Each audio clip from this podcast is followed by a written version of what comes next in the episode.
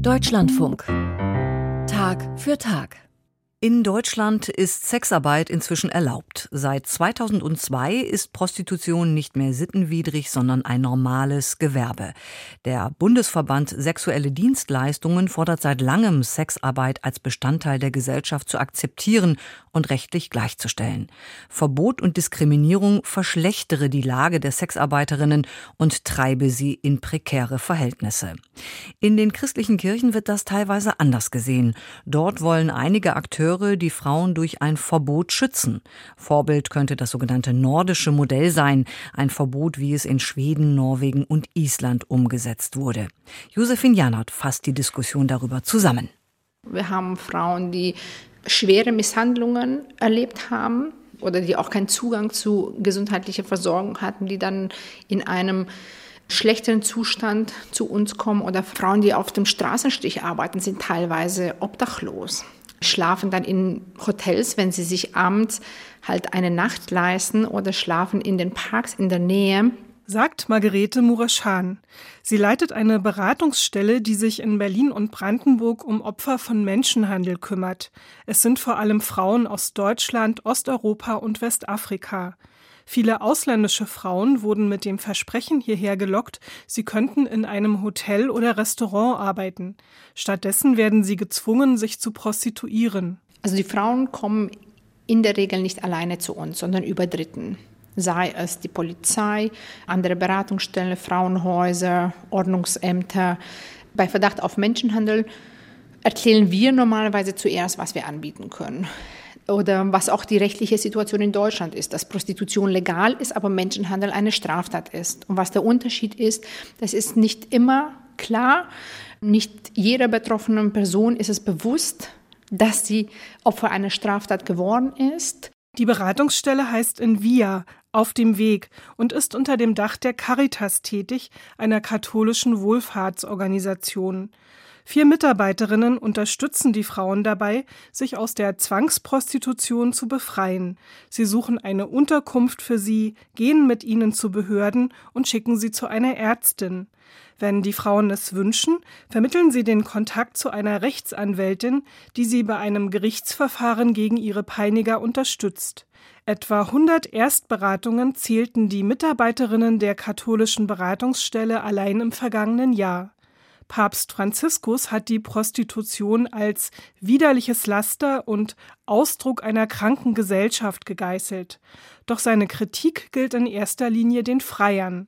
Sexarbeiterinnen nennt er gekreuzigte Frauen und fordert, die Gesellschaft müsse ihren Schrei hören.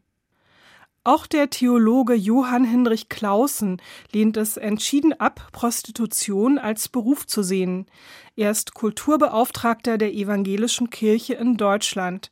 Ein Beruf habe etwas mit persönlicher Entfaltung zu tun, so die christliche Ethik. Freude am Beruf, das könne er bei der Sexarbeit nicht erkennen, sagt Clausen. Und bei Prostitution geht es eben darum, entschuldigen Sie, wenn ich so deutlich sage, dass Frauen mehrfach am Tag von fremden Männern penetriert werden. Daran kann ich jetzt keine Sinnerfüllung sehen, sondern darin sehe ich eine tiefe Beschädigung und Beschämung von Frauen durch männliche Sexualität, die diese Frauen eben zum Objekt ihrer Begierde machen. Und das, finde ich, widerstrebt meinem Verständnis von Beruf. Seit 2017 gilt das Prostituierten-Schutzgesetz. Es soll Kriminalität und Sexarbeit ohne Kondom eindämmen. Prostituierte sind dazu verpflichtet, ihre Tätigkeit bei den Behörden anzumelden. Doch nach Angaben des Statistischen Bundesamtes haben das 2022 nur 28.000 Personen getan. Das liegt daran, dass sich viele Sexarbeiterinnen illegal in Deutschland aufhalten. Andere, die hier legal leben, haben laut Margarete Muraschan Bedenken wegen des Datenschutzes. Was wir aus unserer praktischen Arbeit hören, ist auch, dass nach wie vor die Personen Angst haben, dass ihre Familien, ihr sozialer Raum davon erfährt, dass sie in der Prostitution tätig sind. Und obwohl Prostitution in Deutschland legal ist, ist es nicht ein Bereich, der nicht diskriminierend ist. Wenn jetzt eine Frau in der Prostitution tätig ist und das in der Kita ihrer Kinder sagt, da können wir davon ausgehen, dass da sicherlich Vorurteile aufploppen. Johann Hinrich Clausen findet, dass die Not der Sexarbeiterinnen und Sexarbeiter oft übersehen wird. Allermeistens sind es arme Frauen aus anderen Ländern, zu denen hat man ja keinen direkten Kontakt. Das ist nicht die Schwester, das ist nicht der Bruder, das ist nicht die Ehefrau, das ist nicht der Onkel. Er wünscht sich, dass Deutschland einen ähnlichen Weg einschlägt wie Schweden. Dort ist Prostitution seit 25 Jahren verboten. Nicht die Sexarbeiterin macht sich strafbar, sondern Bordellbetreiber und Männer, die diese Dienstleistung kaufen. Flankiert wird diese Strategie durch Ausstiegsangebote für Sexarbeiterinnen und Aufklärungskampagnen. Diese setzen in Schulen an und richten sich auch an Sozialarbeiter, Polizisten und andere, die mit Sexarbeit zu tun haben könnten. Norwegen und Island haben Schwedens Strategie übernommen. Deshalb spricht man auch vom nordischen Modell zur Bekämpfung der Prostitution, wobei es nicht nur im Norden praktiziert wird, sondern auch in Kanada, Frankreich, Irland und Israel. In Deutschland wird es heftig diskutiert. Die evangelische Sozialarbeiterin Kerstin Neuhaus gehört zu den Befürwortern. Wir müssen uns bewusst sein, dass Prostitution ein Markt ist der genauso funktioniert wie viele andere Märkte auch. Und das heißt, dass wo eine hohe Nachfrage ist, da ist auch ein hohes Angebot. Und die Idee hinter dem nordischen Modell ist, das Geld aus dem Markt rauszuziehen, indem man die Nachfrage reduziert. Damit sinkt automatisch auch das Angebot, weil es dann auch für die organisierte Kriminalität, die man ja viel in diesem Bereich auch einfach vorfindet, unattraktiver wird. Kerstin Neuhaus arbeitet für das Bündnis Nordisches Modell. Das ist ein Lobbyverband, der sich für das Verbot der Prostitution nach schwedischem Vorbild einsetzt. Zu seinen Unterstützern gehören zahlreiche Akteure aus den christlichen Volkskirchen. Der katholische Deutsche Frauenbund zählt dazu ebenso Annette Wiedmann-Mautz, die Vorsitzende der CDU Frauenunion.